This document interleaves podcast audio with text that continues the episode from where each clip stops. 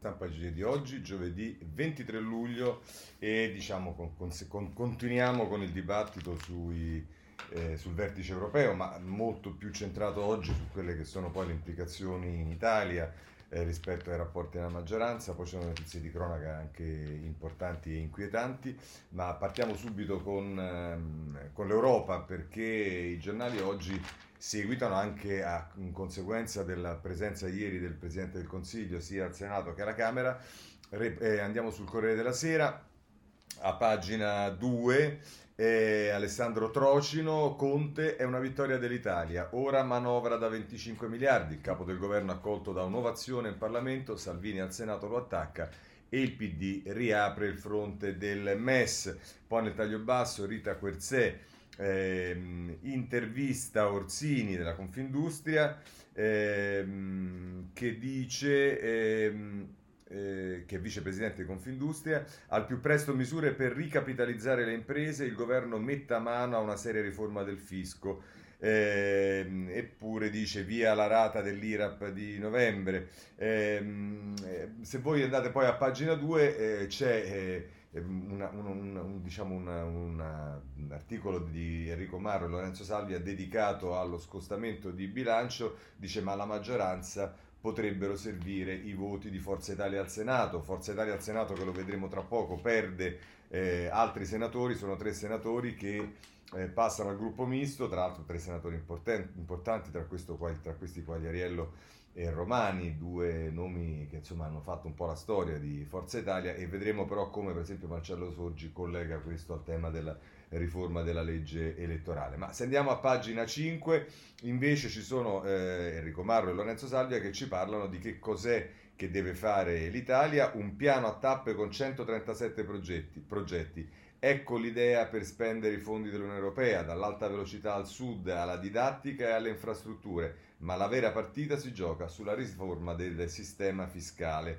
E, mh, qui ci sono, diciamo, eh, l'articolo parla un po' di tutte queste questioni, per chi è interessato può vedere, poi vedremo effettivamente che cosa accadrà. Ma c'è un problema che riguarda il Parlamento europeo, che comunque dovrà esprimersi su eh, questa eh, decisione presa dal Consiglio europeo e ci sono dei problemi perché Francesca Basso ci dice budget way i no dell'Europarlamento. Strasburgo delusa dai tagli, promette battaglia per approvarlo dal digitale all'Erasmus, ridotti piani orientati verso il futuro.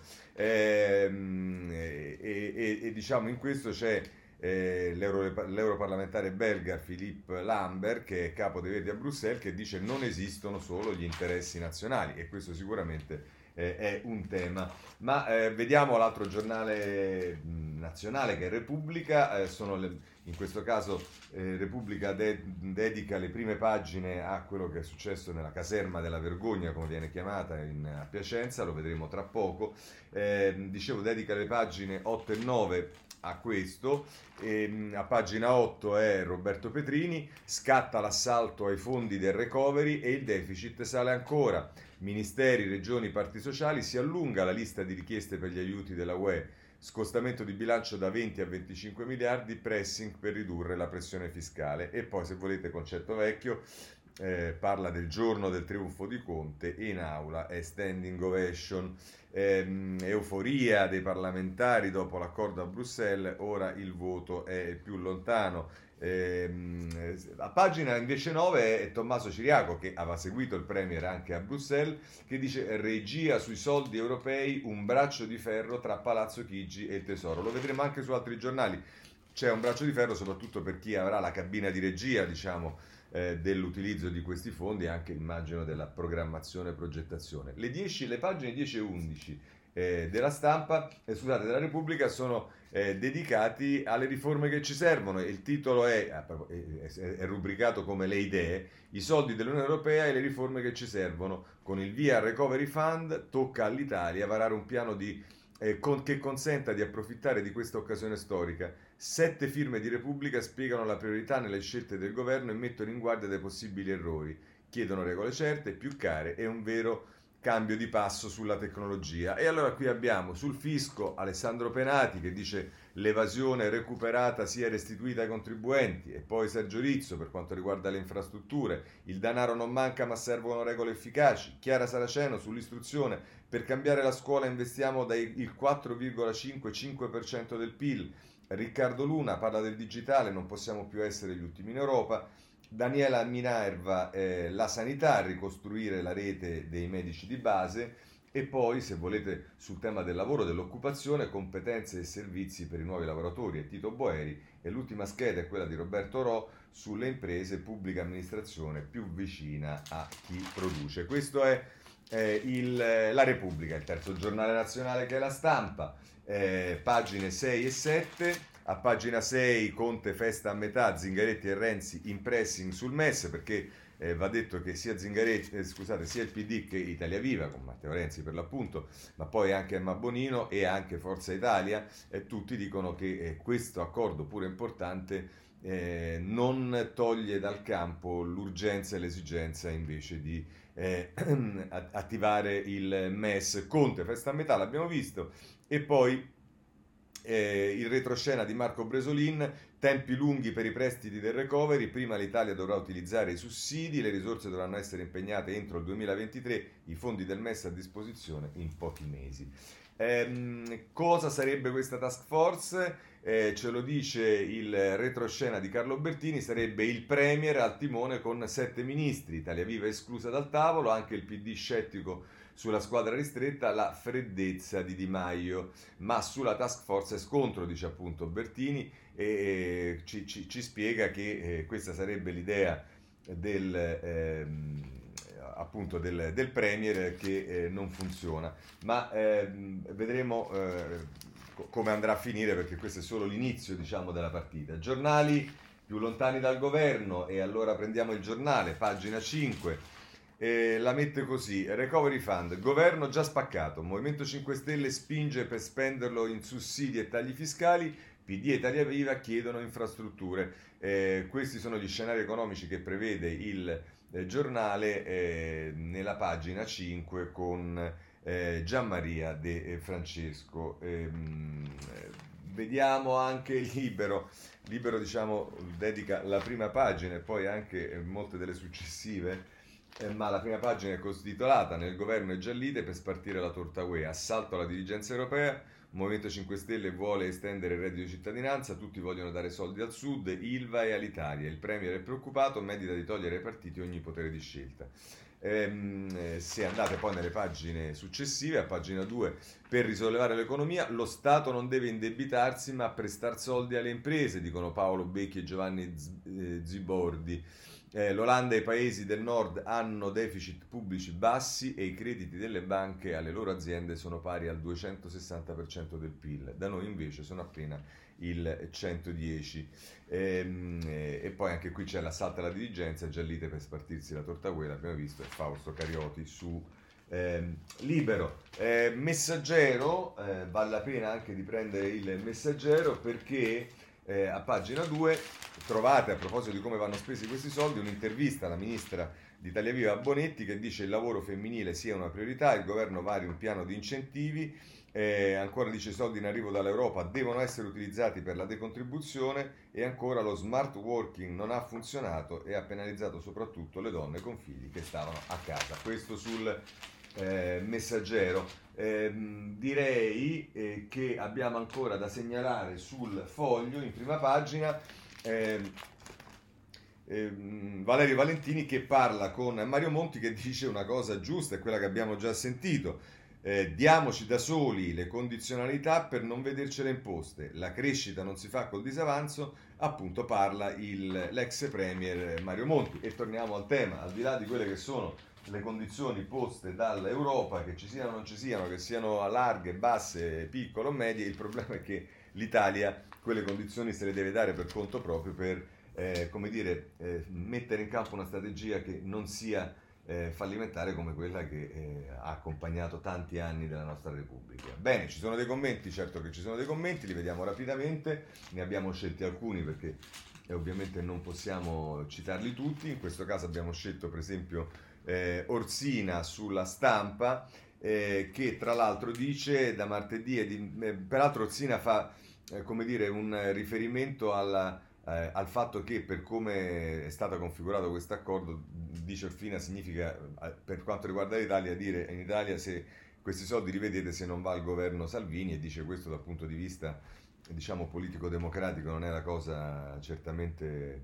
eh, come dire, mh, sottoscrivibile e poi però dice mh, da martedì è diventato assai probabile che fra il 2021 e il 2023 l'Italia possa davvero utilizzare una quantità imponente di risorse provenienti dall'Europa, risorse delle quali non può fare a meno. A questo fatto politico le, opposizio- le opposizioni cosiddette sovraniste Lega Fratelli d'Italia possono reagire in due maniere opposte Possono enfatizzare i limiti del compromesso raggiunto dal Consiglio, che come detto sono tutt'altro che immaginari o secondari, scommettere sul fatto che i soldi arriveranno in ritardo o saranno meno di quelli promessi o non arriveranno per niente, e raccogliere infine i frutti elettorali dell'eventuale fallimento europeo.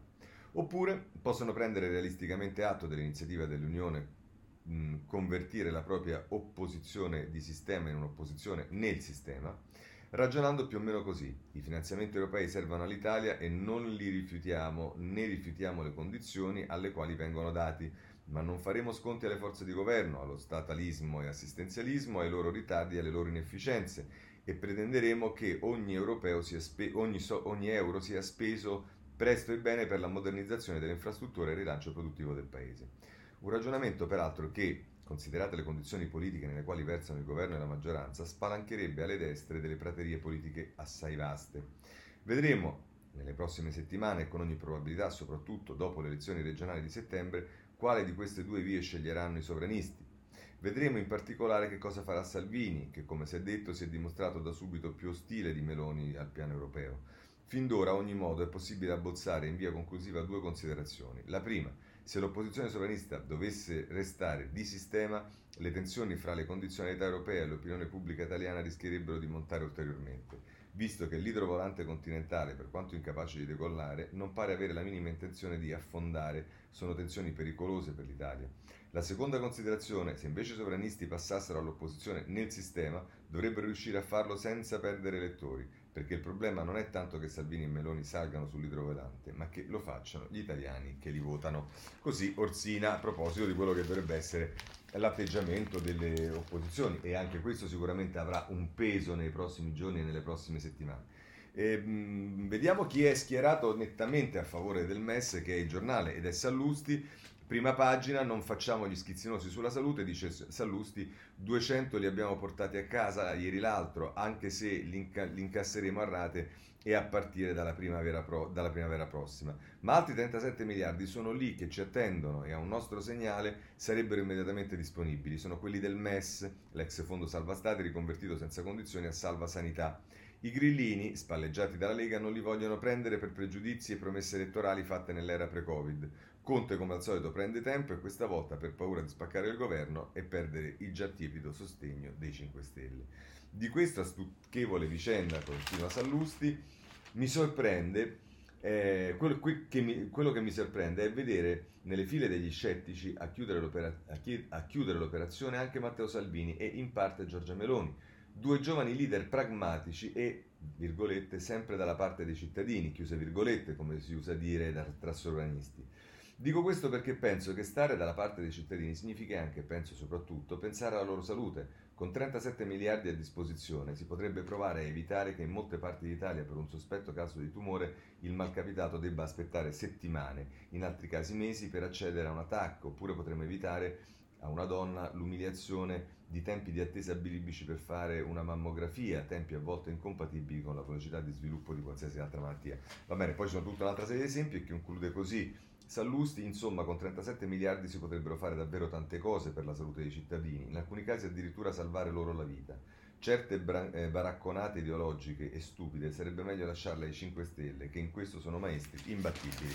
Questo è il monito di Sallusti sulla prima pagina del giornale. Eh, vorrei segnalarvi anche, perché tra le eh, questioni che eh, diciamo, eh, l'Europa individua eh, sulle quali bisogna fare riforme in Italia c'è quello della giustizia. E in particolare se prendiamo il messaggero c'è Nordio che ci parla della giustizia civile e lo fa a pagina 26 e la mette tra l'altro così perché la UE pretende una giustizia meno lenta. Dice mh, Una serie di studi, compreso quello dell'Ambrosetti House, pubblicato a Cernobbio per inciso coordinato da chi scrive, hanno dimostrato che questa lentezza, eh, si riferisce alla stessa civile, ci costa almeno due punti di PIL, un salasso finanziario che comunque non tiene conto dei danni collaterali, cioè dello sgomento dei cittadini e della perdita di fiducia nelle istituzioni. Questa diffidenza è dilagata in Europa e nel mondo. Nessuno investe più in Italia perché sa che le sue legittime aspettative sono spesso deluse dalle contraenti e ancor più, ancor più spesso dallo Stato che impegna anni e talvolta decenni per risolvere i conflitti interpersonali e intersocietari. E ancora, e conclude così Nordio, che fare allora? La prima cosa è semplificare le procedure, magari copiandole da quelle dei paesi più efficienti e virtuosi, c'è solo l'imbarazzo della scelta. Poi viene la cosa più ovvia, o aumentiamo i mezzi, cioè le risorse, o riduciamo i fini, cioè le cause da decidere. Ma poiché queste ultime non si ridurranno finché dureranno secoli, bisogna assumere più magistrati e soprattutto più collaboratori amministrativi. Superfluo ricordare che la sciacurata legge Madia che ha improvvisamente rottamato 500 toghe ultra settantenni e i successivi pensionamenti di migliaia di cancellieri e segretari hanno aggravato una situazione già disperata. Sull'ingresso di nuovi giudici è la stessa magistratura a mettere dei freni, sostenendo che l'aumento dei chiamati diminuirebbe la qualità degli eletti. Ora, per quanto la nostra scuola sia scalcinata e alcune università sfiorino semi-analfabeti, sfornino semi-analfabeti, è difficile pensare che i 200 posti che in media vengono annualmente messi a concorso non possano essere raddoppiati e degnamente coperti. È vero che finora ad ora i governi hanno sostenuto questa limitazione, invocando la carenza di mezzi finanziari, ma è proprio questa l'occasione che Conte ha definito epocale per rimettere in piedi la nostra sgangherata giustizia. E se l'Europa ci dà i soldi, proprio per questo rifiutarlo o impiegarli diversamente, più che un errore, sarebbe proprio un delitto che purtroppo per le ragioni sopraesposte resterebbe comunque impunito. E quindi abbiamo visto anche la parte che riguarda eh, l'esigenza di eh, riformare la giustizia eh, con Nordio. Ma eh, se vogliamo una lettura più politica sulle ripercussioni sul governo, eh, possiamo vedere il punto di Stefano Folli sulla Repubblica che è sempre poco generoso nei confronti del Presidente del Consiglio e, e tra l'altro ehm, gli, gli, imputa che eh, diciamo Conte adesso con tutto questo consenso e via dicendo e con i suoi rapporti in Europa eh, insomma ha voglia di andare al Quirinale infatti dice eh, Folli l'ascesa al Quirinale è sullo sfondo ambizione non troppo segreta del Premier ancorché formalmente smentita gli applausi possono essere un viatico, ma in realtà è troppo presto per dirlo. Di mezzo c'è il passaggio elettorale di settembre, che sarebbe un errore sottovalutare per eccesso di euforia. C'è la scelta impegnativa se ricorrere al fondo salva stati o rinunciarvi in via definitiva, e non è un caso che PD, Renzi ed Emma Bonino sono tornati a, a insistere, forse perché ritengono che quelle risorse sono subito disponibili mentre i fondi decisi a Bruxelles sono previsti per il 2021-2022. Quanto alle condizioni politiche più che tecnico-finanziarie, è ormai evidente che non ci sono, non ci sono sensibili differenze tra il MES e il recovery. Entrambi creano un cordone di sicurezza intorno al paese che utilizza i miliardi e lo obbligano a muoversi secondo precisi criteri. Ma il vero strumento di potere sarà la gestione dei fondi. Qui si giocherà la partita tra il Premier e le forze politiche riluttanti a mollare la presa sul grande piano di riforme e di ammodernamento da finanziare con il recovery. Il tema non è ancora a fuoco in attesa che il Parlamento si pronunci sulle priorità degli interventi, ma è chiaro che qualsiasi decisione avrà risvolti politici di rilievo. Sull'onda dell'entusiasmo è plausibile l'ipotesi di un controllo diretto dei fondi a Palazzo Chigi con il Premier affiancato da una task force di tecnici a lui leali. Altra soluzione sarebbe invece un comitato tecnico di alto profilo che risponde al Parlamento, ma è in parte autonomo nelle sue scelte, magari guidato da un commissario di prestigio Viceversa, la cosiddetta cabina di regia evocata da Di Maio, o comunque una commissione in cui siano presenti gli emissari dei partiti di maggioranza, vorrebbe dire che le forze politiche hanno prevalso sulle tendenze di Conte alla cavalcata solitaria. Quarto approdo, un comitato parlamentare in cui siano presenti forze di maggioranza e di opposizione. Scenario complesso, a secondo della strada imboccata sarà chiaro fino a che punto Conte è riuscito a plasmare intorno a sé il duopolio PD 5 Stelle, sfruttando anche le divergenze del centrodestra dove Salvini è lo sconfitto, Berlusconi è quasi sulla linea della maggioranza e Giorgia Meloni elabora un modo nuovo di confrontarsi con questa Europa. Questo è il punto di Stefano Folli con cui possiamo chiudere eh, questo argomento. Avete ascoltato che eh, uno dei temi che sarà all'ordine del giorno è quello dello scostamento di bilancio e allora su questo prendiamo il messaggero a pagina 4 che ci dice eh, una manovra da 25 miliardi, nuovo stop ai licenziamenti, sgravi per chi torna al lavoro. Dal governo ancora deficit per le misure anticrisi. Cassa integrazione prorogata per 18 settimane, per le aziende che rinunciano alla cassa in arrivo una decontribuzione pari al 100%. Questo è quello che ha in mente Gualtieri, questo è quello che dovrebbe decidere il Consiglio dei Ministri e questo è quello che poi dovrebbe votare il Parlamento, dove però, come abbiamo visto prima sul Corriere della Sera, c'è un piccolo problemino che ballano i numeri della maggioranza e quindi bisogna capire se ci sarà il voto di Forza Italia perché per lo scostamento di, di bilancio ci vuole una maggioranza assoluta eh, in eh, Parlamento. Mm, passiamo a un altro tema che è quello del fisco. Vorrei andare sulla stampa eh, a pagina 8 perché abbiamo visto le interessanti proposte ieri sul Corriere della Sera di eh, Ruffini del direttore dell'Agenzia delle Entrate e un po' sono state riprese anche ieri durante il question time dal ministro Gualtieri e allora vediamo a pagina 8 della stampa Paolo Baroni Fisco dal 2021 si cambia addio a saldi e a conti per autonomi e partite IVA. Verrà riscritto il calendario delle scadenze per 4 milioni di contribuenti. Si pagherà solo in base agli incassi, una volta al mese oppure ogni tre. E questo è eh, quello che ci c'è la stampa, che poi nel retroscena di Luca Monticelli, nel taglio basso, dice tasse, la sforbiciata d'autunno vale 4 miliardi, incentivi alle aziende che rinunciano alla cassa. Eh, questo è eh, tra l'altro. Dopodiché eh, andiamo a vedere invece il messaggero eh, a pagina 5 che la mette così, rivoluzione per le partite IVA, tasse a rate mensili dal 2021, stop dal prossimo anno a saldi a conti, la Castelli dice così semplificheremo il sistema e i versamenti sospesi durante i mesi di chiusura saranno diluiti nel tempo. Eh, mh, le, il cantiere fiscale, così chiama questo eh, rubrica Il Messaggero con questo articolo di Francesco Bisozzi e Umberto Mancini, tra l'altro dice l'assegna alle famiglie. È il primo intervento che il governo ha intenzione di completare è l'assegno unico per i figli, un contributo che potrebbe oscillare tra gli 80 e i 200 euro a figlio. Il costo del lavoro, entro fine anno il governo dovrà finanziare con 4 miliardi di euro il taglio del cuneo fiscale per i redditi tra i 28 e i 40 mila euro che altrimenti scadrebbe alla fine dell'anno. Per quanto riguarda le partite IVA lo abbiamo visto e poi per quanto riguarda le aliquote IRPEF, il, il piatto principale della riforma è il taglio delle aliquote IRPEF. Sul tavolo ci sono ancora diverse ipotesi, dalla riduzione da 5 a 3 degli scaglioni al taglio dell'aliquota al 38%. Vedremo che cosa succederà anche su questo. Ormai pare che il dibattito sia maturo e anche il momento delle decisioni. Eh, occupiamoci di un altro tema che è quello delle imprese e che ovviamente è molto legato al fisco. Sapete che eh, ci sono state richieste di proroga degli adempimenti eh, perché le, le, imprese sono veramente in eh, difficoltà. Ieri invece il ministro Guatteri ha fatto capire che non se ne parla proprio. E allora, però, eh, se andate sul sole 24 ore a pagina 3, eh, vedete che la situazione è davvero drammatica una PMI eh, su tre a rischio liquidità, servono tra i 25 e i 37 miliardi. È il rapporto di Confindustria Cerved che dice che dallo shock Covid un calo potenziale dei ricavi del 12,8% e che è ampliato il divario nord-sud, eh, bisogna prorogare il sostegno finanziario e avviare le riforme eh, strutturali. Eh, questo è quello che ci dice il Sole 24 Ore, mettendo in evidenza eh, il, il momento veramente difficile che stanno passando le PMI. Eh, tema politico, eh, come sapete, è anche quello eh, delle regionali, eh, mh, lo liquidiamo con l'articolo che c'è a pagina 13 eh, della Repubblica perché è un'idea bizzarra, regionali, l'idea di Conte in Puglia con Emiliano anche senza intesa con i 5 Stelle. Il Premier spinge per l'accordo, ma è pronto comunque a dare una mano in campagna elettorale e ha, nu- e ha un nuovo fan molto interessante, Di Battista. Eh, questo ci dice eh, la Repubblica, ma vedremo anche questo perché diciamo, ci sarà sicuramente da, eh, diciamo, da eh, osservare. Va, mettiamola così.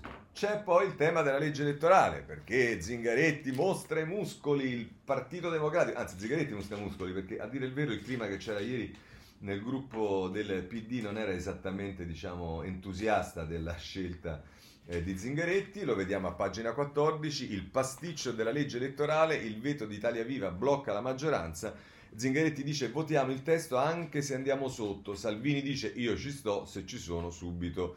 Eh, le urne ed è Giuseppe Alberto Facci che eh, scrive sul... Ehm, eh, sul eh, Corriere della Sera, sulla legge elettorale Matteo Salvini frena Nicola Zingaretti, io sono pronto solo se si vota la settimana dopo, ma non è questa la priorità del Paese. Intanto Radio Montecitorio registra un'altra giornata di stallo sulla riforma del sistema di voto, non a caso Nicola Zingaretti è infuriato, addirittura è infuriato. E quando attorno all'ora di pranzo apprende che il famoso Germanicum mh, mm, eh, non approderà in aula il 27 perché rinviato, sbotta davanti ai suoi, io vado avanti comunque. Eh, e andare avanti significa ripartire da dove l'iter si era ri- eh, interrotto. La legge elettorale si incaglia all'ora di pranzo, alle 13 infatti si riunisce l'ufficio di presidenza della prima commissione, ordine del giorno calendarizzare il voto sul Germanicum, succede però che all'unanimità si decide di rinviare. La ragione ufficiale è, con- è connessa alla composizione della stessa commissione, questo l'avevamo già visto ieri.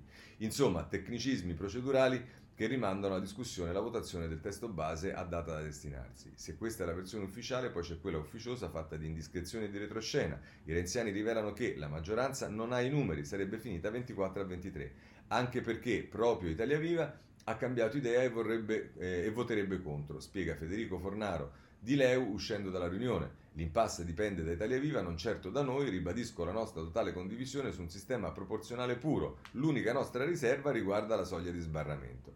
Al Nazareno non si nascondono, non si arrendono e raccontano che Zingaretti abbia subito chiamato il capogruppo Graziano Del Rio e insomma, e poi si dice c'è stata un'accelerazione, insomma tutto è rinviato ad oggi, eh, dopo la conferenza dei capigruppo vedremo che cosa succede. Ma perché c'è questa, diciamo, quali, quali possono essere anche le ragioni eh, che portano a un particolare interesse della legge elettorale? E insomma, in parte ce lo dice Marcello Sorgi sulla stampa, la stampa nel taglio basso, come molti altri giornali, danno particolare rilievo alla fuga da Forza Italia eh, di Quagliariello e Romani e c'è un raccordo con Salvini e Meloni contro il governo, questo è quello che dice eh, Amedeo la, mm, la mattina. Eh, e vediamo però cosa scrive Marcello Sorgi eh, fa riferimento a questi tre che sono passati con ehm, Berruti, eh, Romani e Quagliariello che sono passati al gruppo misto. La scommessa, non così rischiosa per la verità, dei tre è che la legge proporzionale, ove davvero si riesca ad approvarla in autunno con una spaccatura nella maggioranza, e l'eventuale soccorso azzurro di Berlusconi non basterà a impedire alle prossime elezioni politiche, quando ci saranno, la vittoria del centrodestra nel nuovo formato Lega Fratelli d'Italia.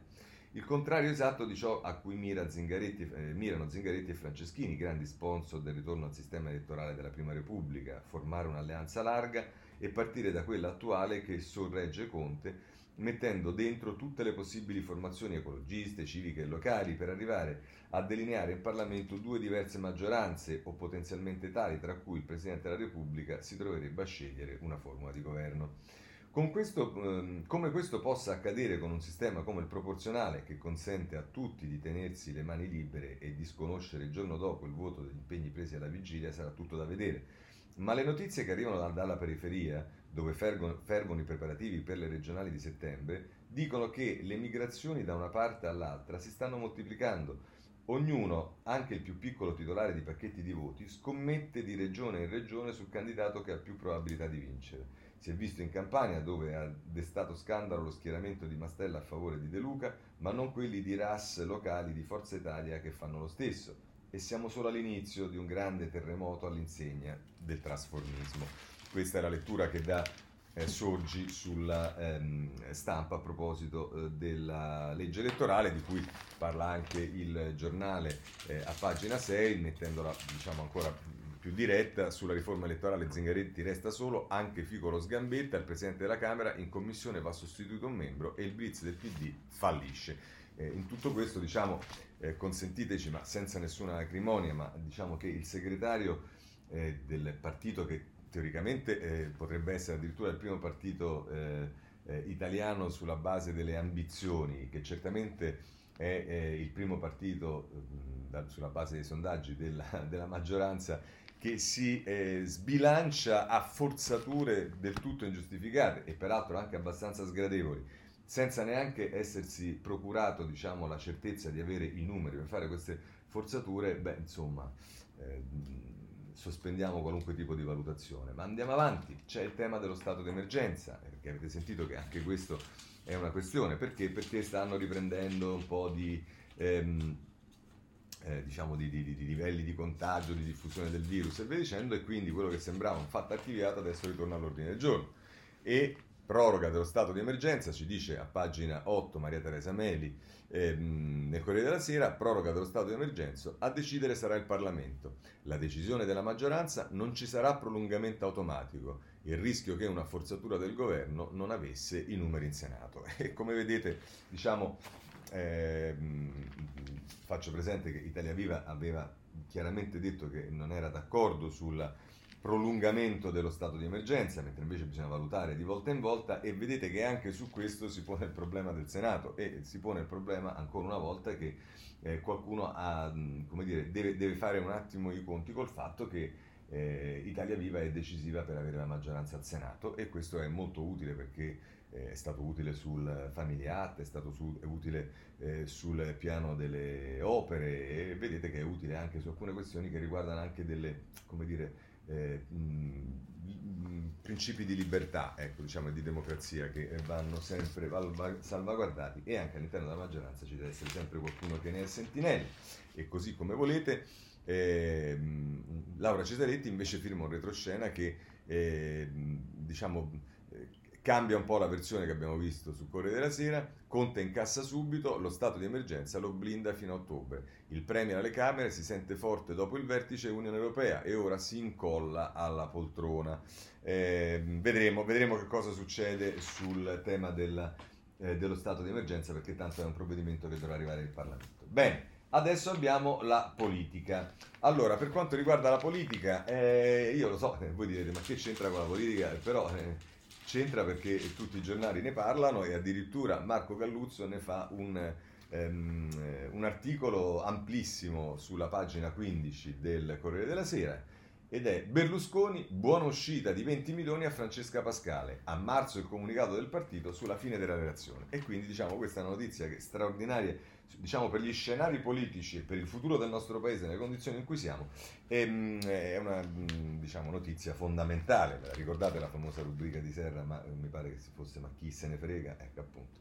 Invece è molto interessante perché io lo dico soprattutto eh, ai cittadini romani, eh, fate gli scongiuri, eh, tenetevi forte. Eh, mm, io so che voi vorreste, diciamo, in molti liberare eh, democraticamente parlando, diciamo, dell'attuale sindaca di Roma, però è un avvertimento e un warning a tutti gli italiani perché sulla Repubblica, pagina 13, leggiamo pressing su Raggi, un posto al governo per non ricandidarsi, ma la sindaca sembra decisa a correre a farle cambiare idea, potrebbero essere i sondaggi negativi.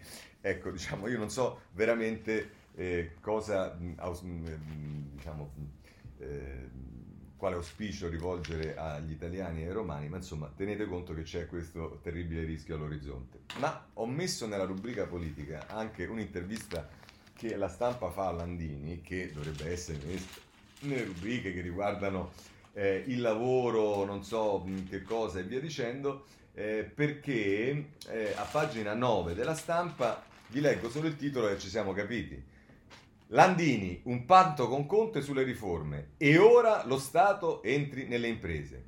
Il segretario generale della CGL dice sì agli investimenti pubblici sul modello delle autostrade, la proroga del blocco dei licenziamenti, un'opportunità, per, punto interrogativo, un'opportunità per i datori di lavoro, possono riqualificare eh, i dipendenti. Abbiamo bisogno di ehm, dire altro? No, diciamo la linea di Landini eh, che diciamo, evidentemente... Eh, in, in questo diciamo, il Partito Democratico ha eh, dire, tradotto il pensiero landiniano ed è quello di uno Stato sempre più invasivo e sempre più diciamo, eh, ritorno al passato, ecco, così, così vogliamo dire. E a proposito di politica, invece, è molto interessante l'intervista che eh, Matteo Orfini rilascia al riformista ad, Alto, ad Aldo Torchiaro, è sulla prima pagina del riformista, e Orfini dice così il PD tradisce la storia della sinistra, ma poi pro, pro, prosegue a pagina ehm, 8 e 9 del riformista e dice, mh, è una lunga intervista, non posso leggerla tutta, ma faccio una sintesi di alcune questioni che sono riportate, Soldi alla Libia, il titolo di pagina 8, uno dei momenti più bui del paese del mio PD.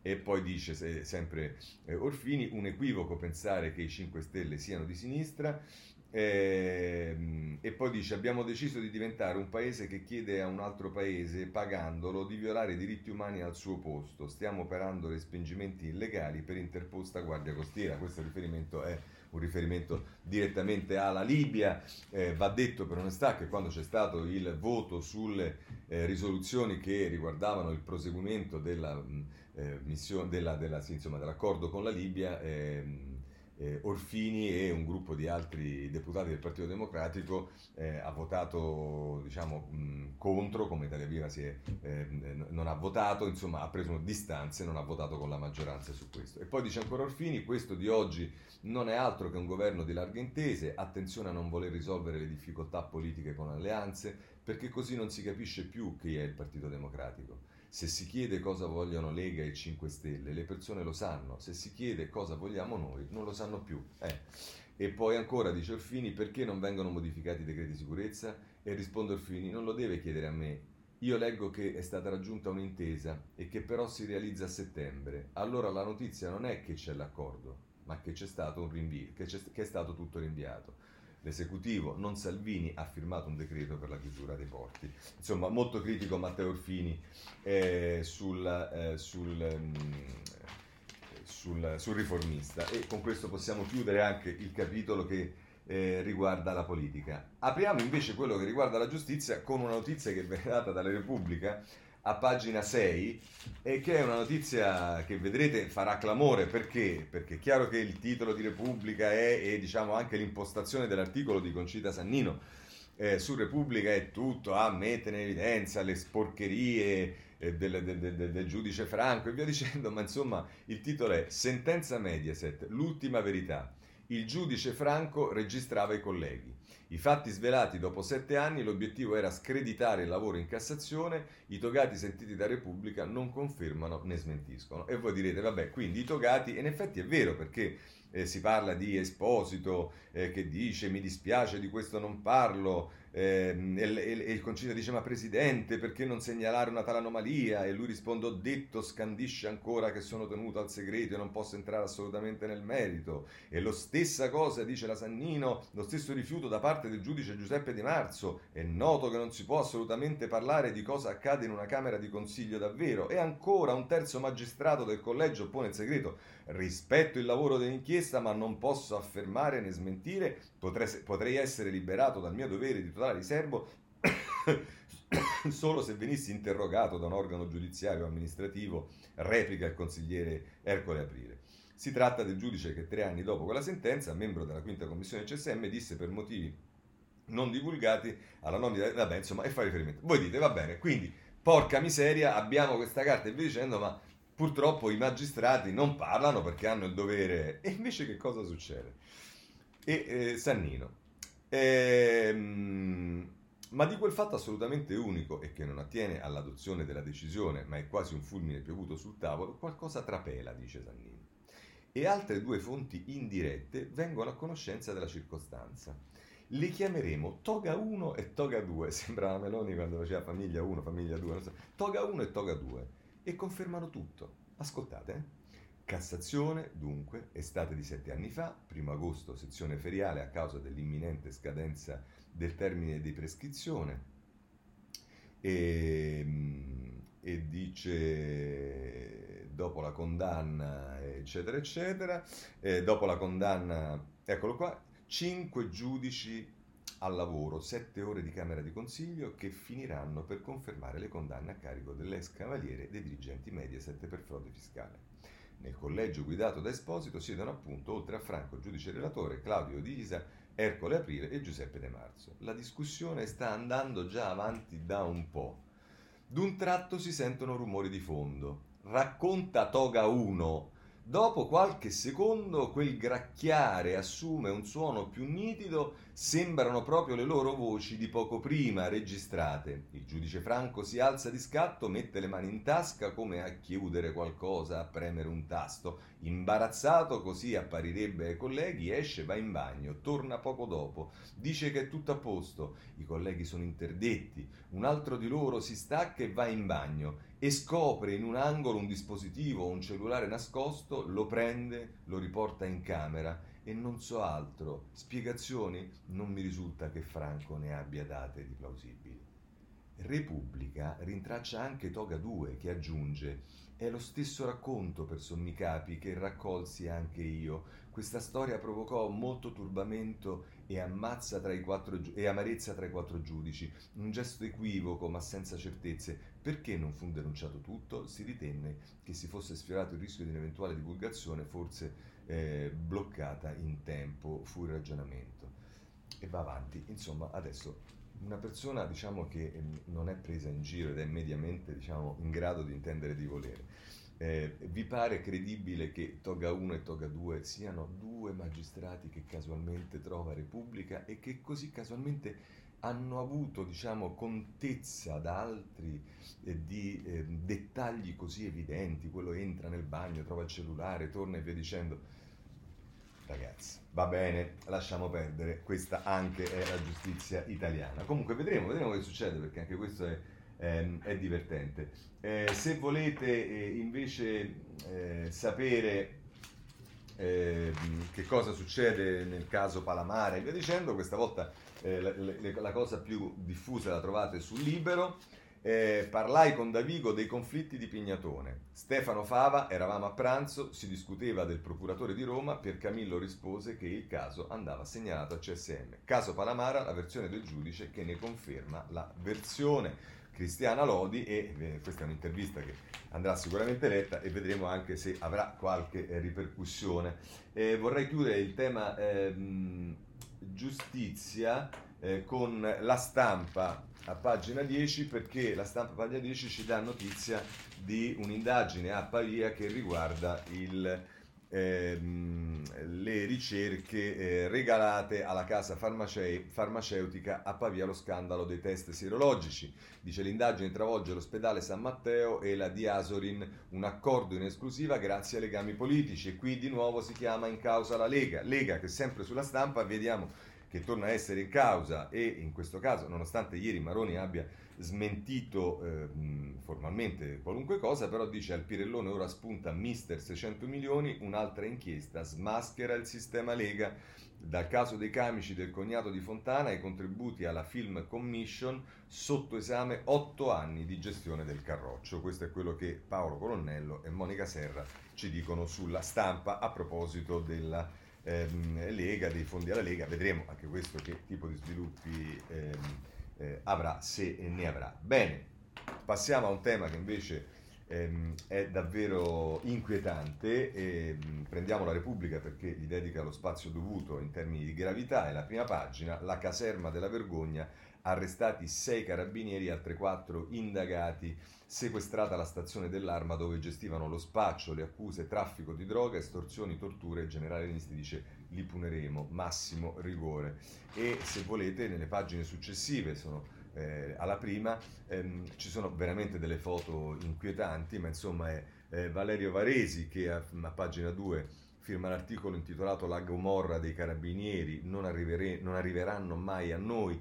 A Piacenza sei militari arrestati e altre quattro indagati torture, estorsioni e spaccio, qui si vende la droga nostra, si sentivano intoccabili, abbiamo creato una piramide, per la prima volta sequestrata una stazione eh, dell'arma, effettivamente è stata sequestrata come corpo di reato eh, una stazione, una, una, caserma, diciamo, questo veramente credo che non sia mai successo. E dice Nastri invia un nuovo comandante di compagnia, lo Stato non si ferma, beh ti credo che mandi un, un, un nuovo eh, comandante di compagnia. E se volete poi dall'inviato Giuseppe eh, Baldessaro su Repubblica, pagina 3, ci sono eh, ovviamente già tutte le intercettazioni, perché questo evidentemente ehm, diciamo, vabbè.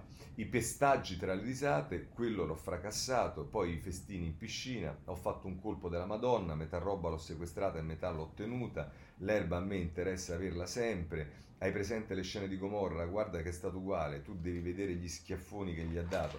Insomma, questo è il quadro. Ehm, eh, e poi, se eh, volete, a pagina 3 c'è eh, Fabio Tonacci che dice, a proposito ehm, del, ehm, del, de, di questo caso, arresti in cambio di impunità, i silenzi dei superiori sulla caserma della vergogna. Lo sfogo di un maresciallo, l'unico fuori dal sistema, fanno così perché hanno dei ganci. Il GIP dice in troppi chiudevano un occhio. Bene, allora su questo vale la pena di leggere Carlo Bonini a pagina 26 della Repubblica che fa riferimento, diciamo, noi leggiamo una parte, però nella prima parte eh, mette insieme i tanti episodi in cui i carabinieri, che per la maggioranza, e lui lo, ovviamente lo sottolinea dicendo per la maggioranza sono tutte persone eh, ci mancherebbe altro per bene, che tutelano la nostra sicurezza, tutto quello che volete, però gli episodi nei quali, dal caso Cucchi, ehm, anche la vicenda che riguarda Cercello Reggio, anche la vicenda che riguarda ehm, la, la, la, la, Luigiana a Massa Carrara, insomma ci sono una serie di vicende che hanno riguardato i carabinieri e che diciamo dovrebbero farla, alzare un alert e scrive così eh, Bonino, Bonini. Eh, come, oggi, come raccontiamo oggi su questo giornale, la caserma Levante e il comando provinciale di Piacenza distano due chilometri in linea d'aria. Possibile che in tre anni nessuno, ma proprio nessuno, si sia accorto che in quella caserma le cose non andassero per il verso giusto? O che il comando di compagnia, da cui Levante dipendeva direttamente in via gerarchica, nascondesse qualcosa? E ancora, com'è possibile che sulla banda di Levante siano piovuti nel tempo encomi su encomi? Forse perché gli encomi sotto, eh, sono diventati il solo strumento di carriera della truppa agli occhi di una gerarchia che da tempo non vuole più sapere come quegli arresti vengono fatti? O forse perché economi, encomio chiama encomio e una mano lava l'altra, al punto, ta- al punto, tanto per dire, che tra i disastrati comandanti provinciali che in questi tre anni nulla hanno percepito eh, stesse accadendo a Piacenza, uno degli ultimi oggi lo si trovi capo della segreteria della ministra delle infrastrutture. Il comandante generale dell'arma Giovanni Nistri è un ufficiale per bene e a suo marito resta e resterà il coraggio di aver fatto ciò che nessun altro comandante generale aveva fatto prima di lui, costituire l'arma eh, dei carabinieri parte civile in un processo che vede imputati militari e ufficiali del corpo, il caso Cucchi. Ma evidentemente, se di fronte ai fatti di Piacenza le domande tornano ad essere quelle che per dieci anni hanno accompagnato i depistaggi del caso Cucchi, ricordate? Nessuno sapeva, nessuno aveva visto e qualche mascalzone l'aveva fatta in barba a tutti. Questo allora significa che quanto fatto sin qui non è bastato e non basta a modificare la cultura di ufficiali e sottufficiali che continuano a pensarla diversamente. Ad interpretare il comando come una garanzia di impunità o extraterritorialità delle proprie caserme e dunque che è necessario esplorare nuove strade, più dolorose se necessario. Non è un caso del resto che con un atto che non ha precedenti nella storia repubblicana, la Levante, cioè la caserma, sia stata sequestrata come corpo del reato, inibendone l'accesso a qualunque carabiniere, fosse anche per tenere aperto lo sportello denunce. Ne è un caso che la delega di questa indagine sia stata affidata da un magistrato di assoluta limpidezza come il procuratore Graziella Pradella a un corpo di polizia diverso dall'arma il generale Nistri e con lui la classe politica del paese farebbero bene a riflettere sul significato di questa decisione, che racconta la sfiducia profonda verso catene di comando che ritengono non libere di individuare e isolare il mare che avvelena il corpo. È una pessima notizia, per l'arma, per chi ne onora l'uniforme e per il paese, ma è la verità e non la si può ignorare. Interessante questa analisi di eh, Bonini sulla, eh, sulla, Repubblica. Il tema, eh, come ehm, eh, potete immaginare è molto grave. Eh, peccato che non è il solo, perché se ne andiamo sulla stampa, a pagina 5 troviamo una cosa non meno inquietante, e cioè quello che è accaduto a Torino nel carcere con gli agenti di custodia. Le intercettazioni shock dal carcere di Torino, oggi ci siamo divertiti, li abbiamo menati. Gli agenti sembrano una prigione di Israele negli anni 50 e i PM indagano su un giro di droga gestito dai poliziotti. E poi se volete c'è una testimonianza, questo articolo era di Giuseppe Legato, ma Ludovico Poletto prende una testimonianza e il racconto, Domenico Pela che è l'avvocato di Mohamed Cinchi, eh, il racconto dell'inferno, io preso a calci in pancia sulle ferite dell'operazione. La denuncia di un detenuto, una guardia mi disse che dovevo morire, ho risposto e sono arrivate le botte. Dopo la denuncia un altro pestaggio. Insomma questo è, è quello che eh, ci riporta la stampa e obiettivamente sono notizie che eh, diciamo, fanno seguito una all'altra e fanno davvero paura, fanno davvero riflettere. Ma va bene, vedremo che cosa succederà anche su questo. Per quanto riguarda il virus eh, non c'è niente da aggiungere a quello che sappiamo, eh, l'abbiamo visto anche col tema del eh, prolungamento dell'emergenza, però diciamo, segnalo il tempo che fa un singolare titolo in apertura con la foto del Presidente del Consiglio, l'untore del popolo, il Premier Conte denunciato per epidemia, per epidemia colposa, con lui anche Speranza e consulenti del governo, gli atti trasmessi dalla Procura al Tribunale dei Ministri, chi risponderà dei 35.000 morti di Covid, insomma la mette così. E poi dice Dario Martini, via il segreto di Stato sul Covid, eh, il TAR del Lazio ordina la desec- di desecretare entro 30 giorni i documenti degli esperti che hanno permesso a Conte di comprimere la libertà. E poi appunto a pagina 3 il virus si indaga con Conte, Francesco Storace che scrive, il vice direttore del Tempo, la denuncia presentata dall'avvocato Taormina sulle responsabilità politiche e gestionali della strage. Ora Storace sa benissimo... Ehm, che diciamo, una denuncia non vuol dire che eh, eh, si può fare un titolo l'untore del popolo, soprattutto diciamo, eh, siamo a una denuncia, non è stato neanche aperto un fascicolo, insomma mi pare, vabbè, è inutile che diciamo. C'è il tema dell'istruzione, sì, c'è il tema dell'istruzione e in questo senso voglio prendere il messaggero a pagina 9 Istruzione bocciata l'Italia, aumenta il divario nord-sud agli ultimi posti in Europa per diplomati e laureati, 2 milioni in fuga da libri eh, e impiego, ma i vantaggi occupazionali dello studio sono maggiori nelle regioni meridionali.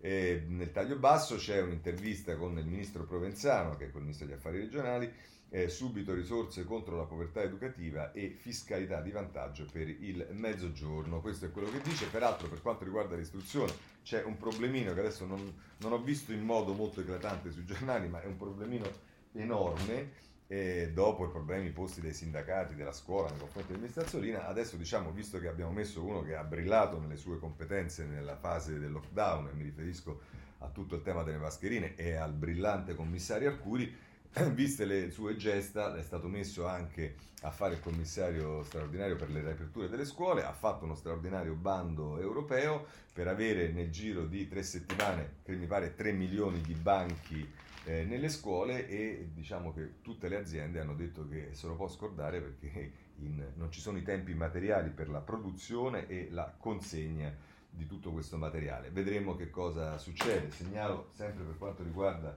eh, la scuola, un giornale che è sensibile eh, sul tema della scuola che è l'avvenire, che a pagina 11 la mette così, eh, Italia penultima per i laureati, ne, ma campione tra i net.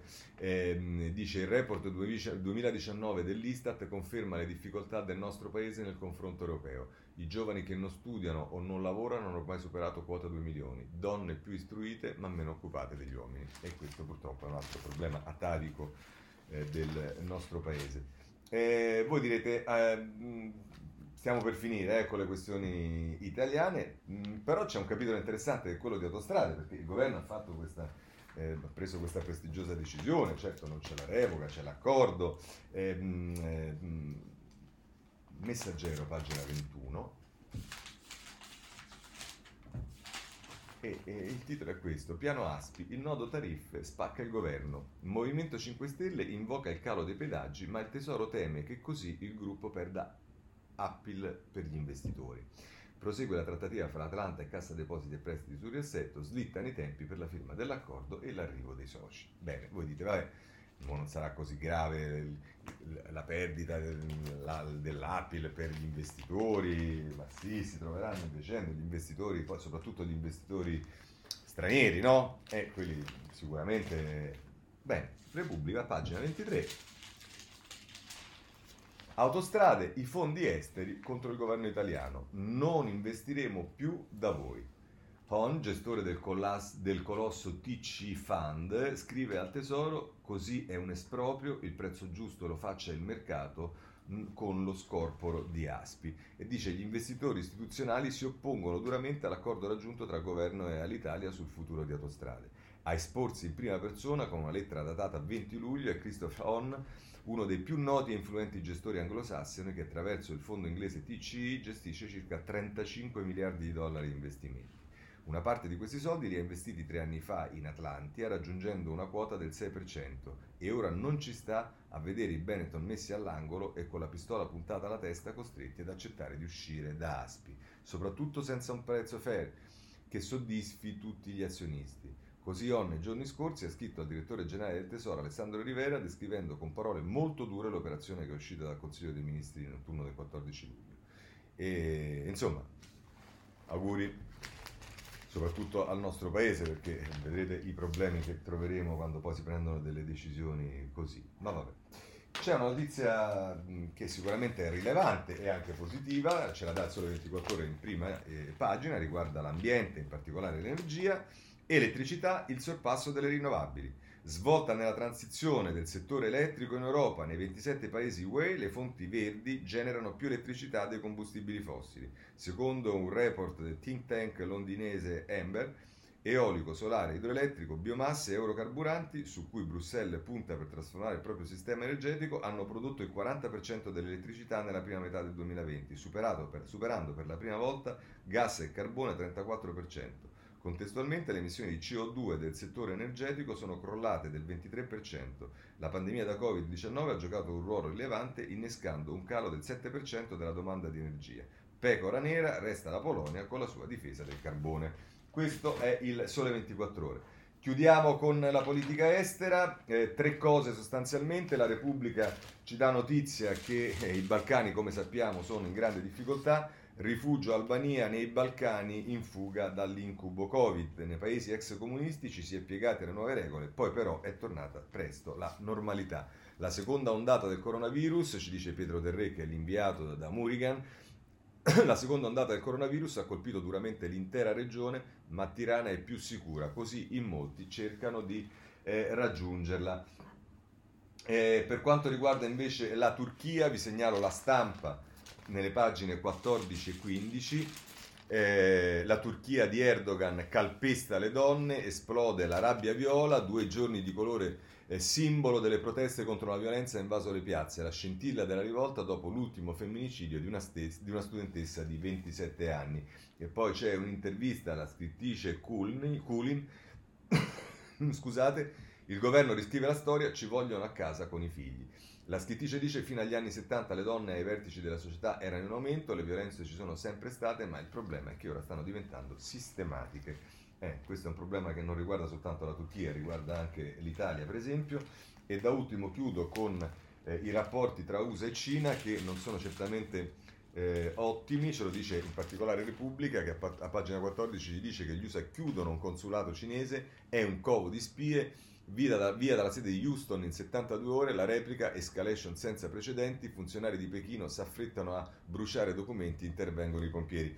Perché cosa è successo? C'è la ciberguerra che riguarda in particolare la, gli USA che accusano la Cina di aver eh, dire, fatto incursioni sul, sul, sul, lavoro che si sta facendo per il vaccino. E, ehm, e poi però, eh, se volete, c'è il corrispondente da Pechino, Filippo Santelli, che dice un'alleanza del mare contro il dragone, la sfida dell'America, esercitazioni militari con India, Giappone Australia, riparte il, port- il progetto Quer.